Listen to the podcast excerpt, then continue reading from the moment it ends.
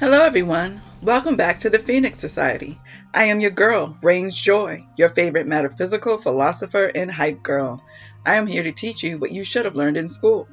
Today, we will be going over Chapter 11 from Psycho-Cybernetics by Maxwell Maltz. All right, my Phoenixes, time to rise. Class is now in session. Chapter 11 How to Unlock Your Real Personality. Personality is not so much something that is acquired from without as something that is released from within. When we say that a person has a good personality, what we really mean is that he has freed and released the creative potential within him and is able to express his real self. The person with a poor personality does not express the creative self within. The word inhibit literally means to stop, prevent, prohibit, restrain. Inhibited personality has imposed a restraint on the expression of the real self. For one reason or another, he is afraid to express himself, afraid to be himself, and has locked up his real self within an inner prison. The symptoms of inhibition are many and varied shyness, timidity, self consciousness, hostility, feelings of excessive guilt, insomnia, nervousness, irritability, inability to get along with others. Our own built in servo mechanism works in the same way. We must have negative feedback in order to operate purposefully, in order to steer our way or to be guided to a goal, right? So when things aren't going as you are um, affirming or visualizing in your 3D reality, all it is is a sign that you need to keep persisting, right? You keep persisting until it is a hard in fact. And how do you know it's a hard in fact? Well, it's a constant in your new reality, right? Your current reality, right? Negative feedback does not say stop, period. It says what you are doing is wrong, but it does not say it is wrong to do anything. Yet, where negative feedback is excessive or where our own mechanism is too sensitive to negative feedback, the result is not modification of response, total inhibition of response, right? And you'll find this a lot with people who were criticized when they were young, um, because sometimes people find it easier to do nothing if they don't feel they would be able to do it right perfect. So it's easier just to procrastinate and do nothing, right? If people can't come to terms with making decisions, it's usually because they don't want to make the wrong decision because they were overly criticized when they were young. So it has caused them to, as he said, just stop and become stale and, and don't do anything, right? But um, since you are now realizing that you are the creator of your reality, you now know that everything was is within your power, and that if those people are criticizing you, they're only telling you things that you feel inside. So they're again, you're going to use that negative feedback as a, as a signpost or a guiding post as to what you need to work out, belief and assumptions wise, right?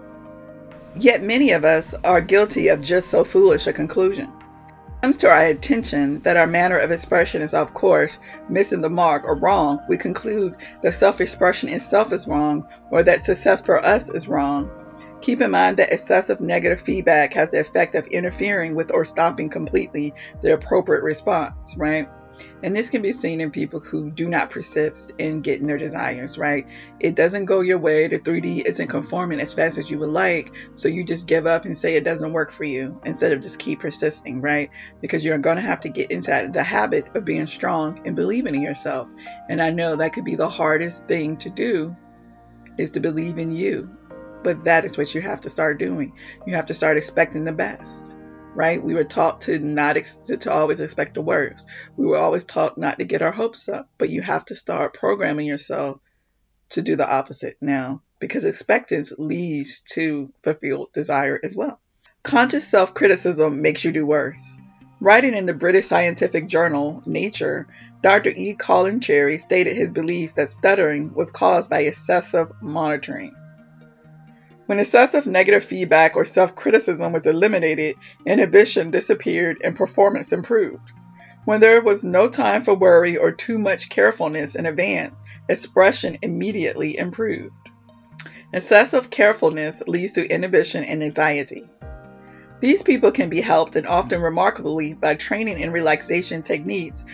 They learn to relax from excessive effort and purposing and not to be overly careful in trying to avoid errors or failures. Excessive carefulness or being too anxious not to make an error is a form of excessive negative feedback, right? And if all you're doing is putting your attention on messing up, that is what you're going to continuously do. Instead, you should be focusing on succeeding. You should be focusing on always being right, always getting it right, always doing a great job, right? Both have to do with too much concern for possible failure or doing the wrong thing and making too much of a conscious effort to do right, right? And you have to think, ask yourself, who am I trying to prove myself to? Right? Because you are the creator of your reality. You are responsible for everything that is going on in your reality, including how you are interacting with people. Right? And when you are starting to worry about being wrong or failing, it's because you are caring what people think of you right? You are putting your power externally when the only thoughts and, and assumptions and beliefs that matter are yours, right? Because people show up how you expect them to, how you believe they will, how you assume they will, right? So if you are always uh, finding that you're doing everything wrong, then people are going to reflect that uh, back to you, right? But the first step into not caring what people think is reminding yourself who's in charge and that people do not have free will in your reality, just like you do not have free will in theirs. Right? People have to show up and play the parts you wrote for them. The value of indifference. Who are the scholars who get rattled in the recitation room? asked William James. Those who think of the possibilities of failure and feel the great importance of the act. Self consciousness is really others' consciousness. The cause and effect relationship between excessive negative feedback and what we call self consciousness can be readily seen. What others think creates inhibition. When you become too consciously concerned about what others think, when you become too careful to consciously try to please other people, when you become too sensitive to the real or fancy disapproval of other people, then you have excessive negative feedback, inhibition, and poor performance. The way to make a good impression on other people is never consciously try to make a good impression on them, never act or fail to act, purely for consciously contrived effect. Never wonder consciously what the other person is thinking of you, how he is judging you, right? And one way to stop yourself from worrying about what another person thinks is to remind yourself that a person thinks whatever you think they think, whatever you assume they think, whatever you believe that they think, right? So that, again, your power, right? It's all in your hands, right? And you have to get used to not giving your power away. And again, as you're learning this, you're, you're coming, overcoming how many years of thinking of the world in one way. That's why it takes practice. That's why it takes constant and vigilant observance of your thoughts, right? Because when you're observing your thoughts, you can catch them and examine them to help you find out the root cause. And once you find the root cause, and you can rationally explain it to yourself why that no longer applies to you, that that feeling stops showing up as often, right? For example, if you're mulling over how someone isn't being a friend to you, right? Why they aren't, or, or, or if you, you wonder why someone's so stupid, you remind yourself that you assumed that they would be that way right? You remind yourself that you have the power. You remind yourself that no one has free will in your reality, right? You constantly remind yourself that you are in control. You are the creator. You constantly try to stay into the state of creator because once you start blaming the other person, you are looking externally and you're giving up your power. When at the end of the day, everything is caused by your thoughts, your assumptions, and your belief.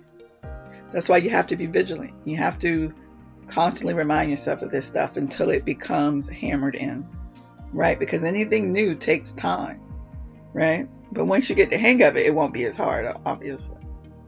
How a salesman cured self consciousness. Mannigan cured his self consciousness by remembering how he had felt and how he had acted when he was eating in the kitchen with Mom and Pa.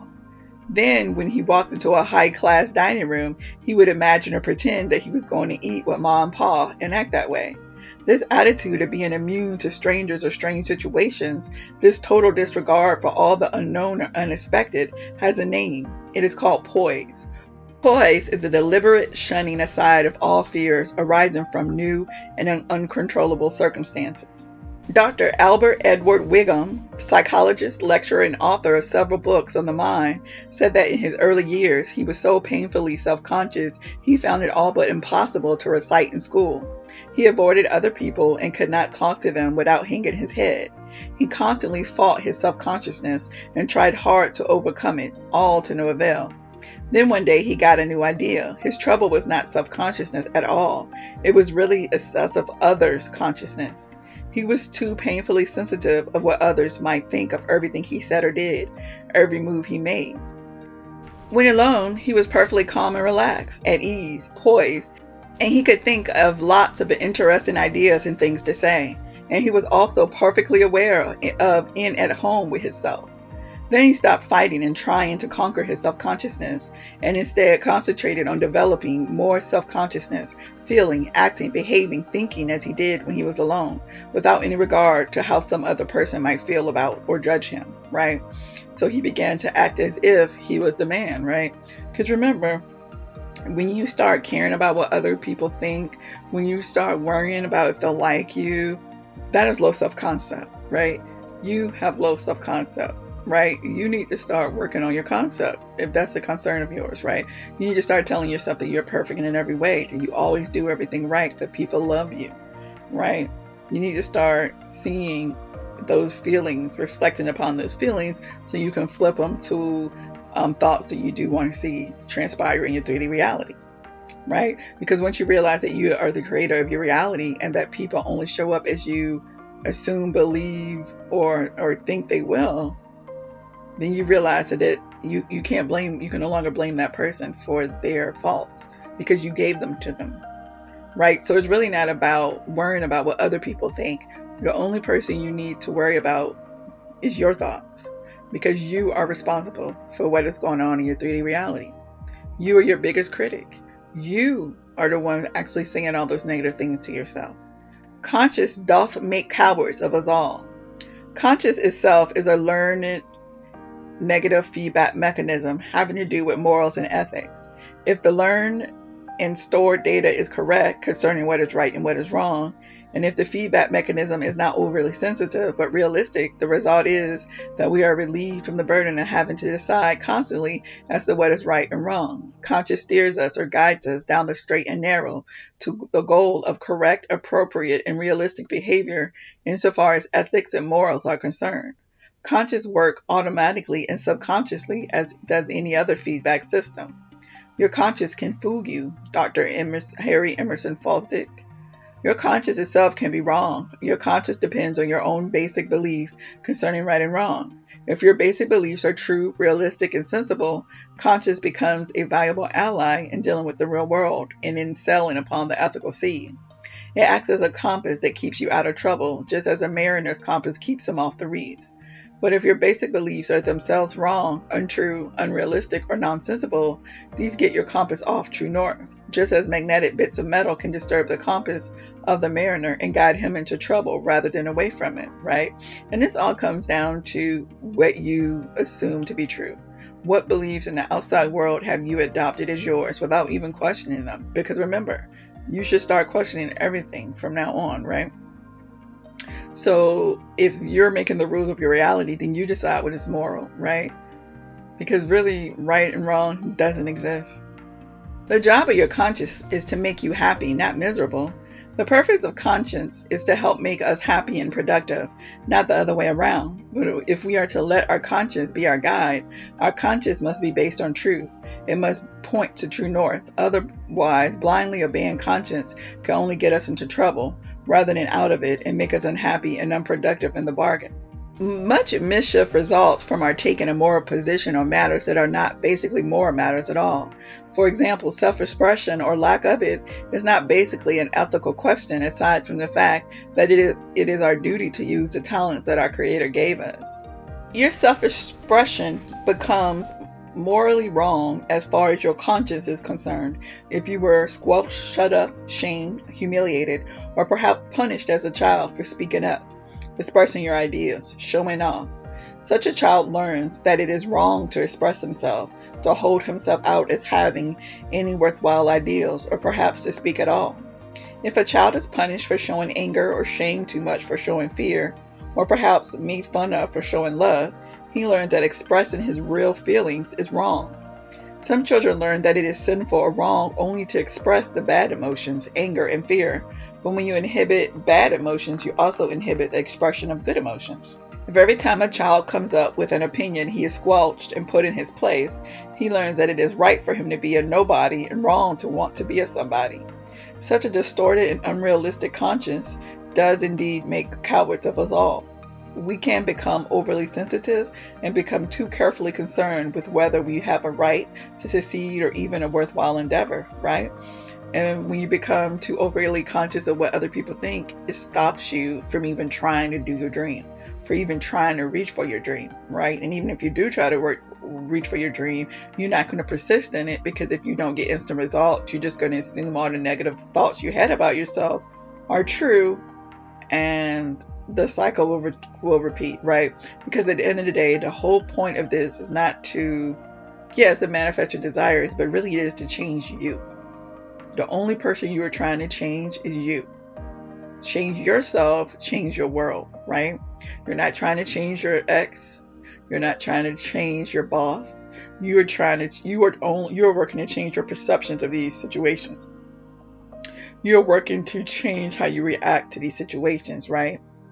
Stage fright is a common and universal phenomenon. It becomes understandable when seen as excessive negative feedback coming from a misguided conscience. Stage fright is a fear that we will be punished for speaking up, expressing our own opinion, presuming to be somebody, or showing off things that most of us learned were wrong and punishable as children.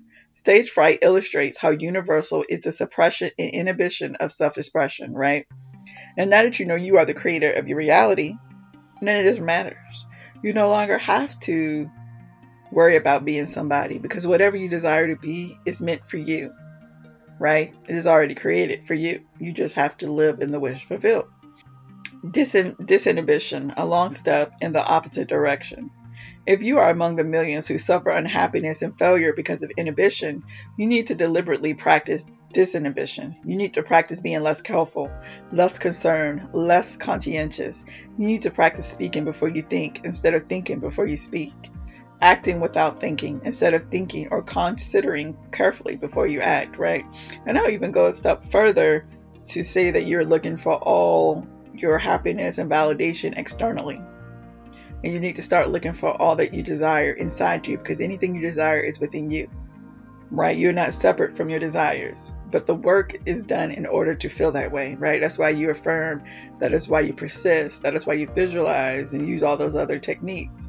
It's because they're helping you to get into the state of being the person you now claim to be. They help make you stay there, right? And that's why you want to get into the habit of revisiting that place every time and as much as you can, especially if you're a beginner, because the more repetition, the better right? The straight and narrow path between inhibition and disinhibition.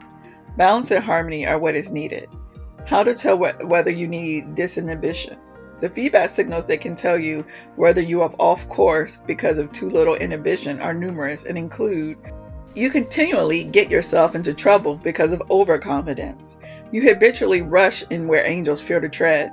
You habitually find yourself in hot water because of impulsive, ill considered actions. You have projects backfire on you because you always practice acting first and asking questions later. You can never admit you're wrong. You are a loud talker or blabbermouth. If you have too little inhibition, you need to think more of consequences before acting.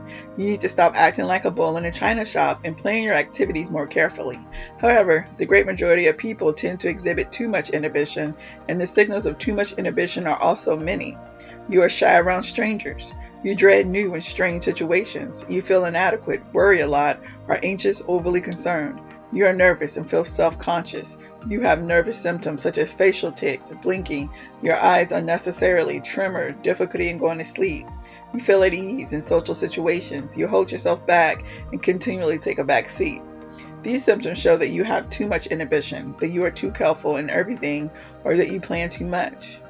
You need to follow St. Paul's advice to the Ephesians be careful in nothing, right?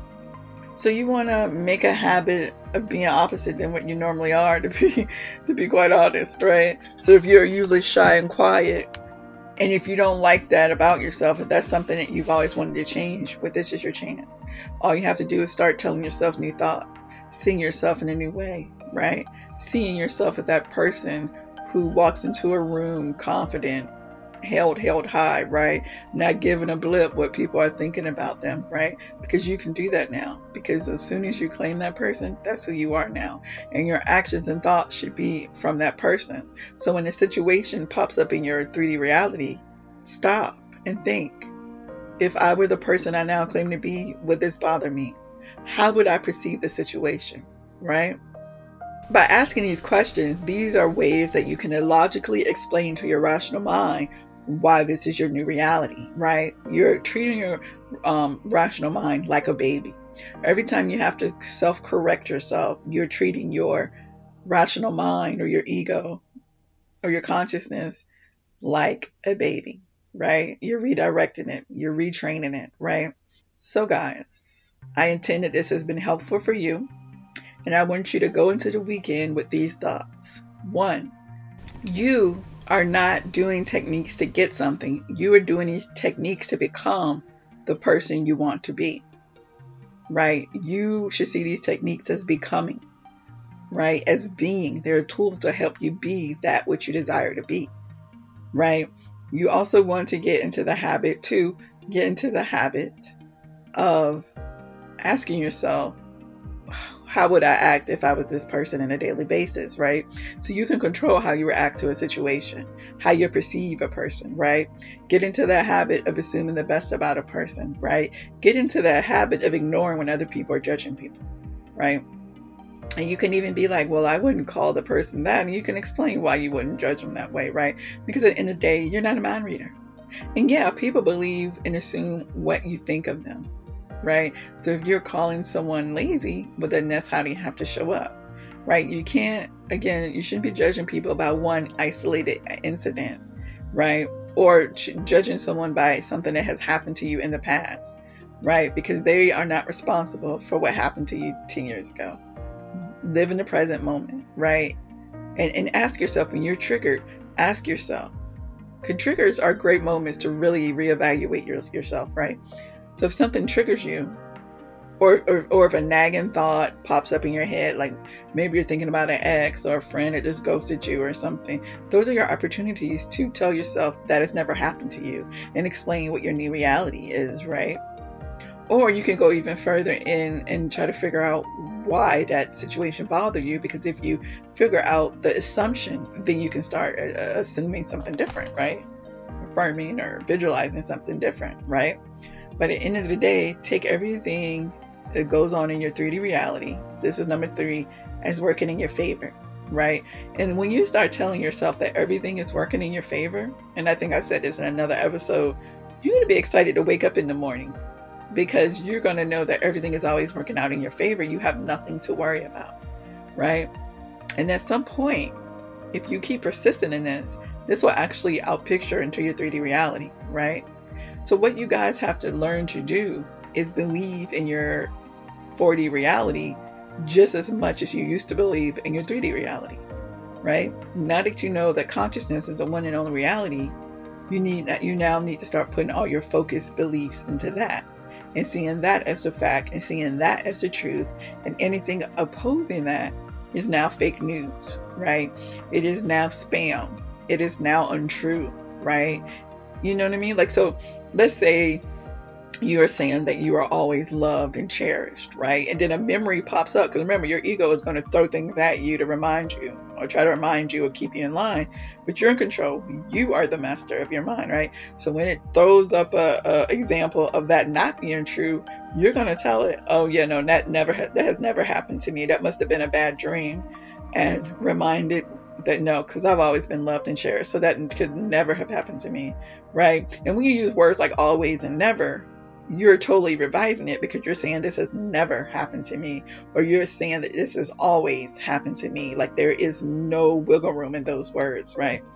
So that's why you want to stay on top of your thoughts. Like that is really the biggest thing. Staying on top of your thoughts so you can catch what's going on in there, right? Because if you don't, you're just unconsciously creating and you're not going to get what you want. You're not even going to feel good, right? So, I hope you have a great and amazing weekend. Remember that you have the ability to be, do, and have anything you want simply by going into your imagination. And I hope you are taking that time to yourself to practice and strengthen your imaginative imaginative muscle. right? So I wish you nothing but light, love, and abundance. Light, love, and abundance is all I see for you and for me. I will be back here with you Monday. Until then, wish you nothing but the best. All right, guys. Raynes Joy out.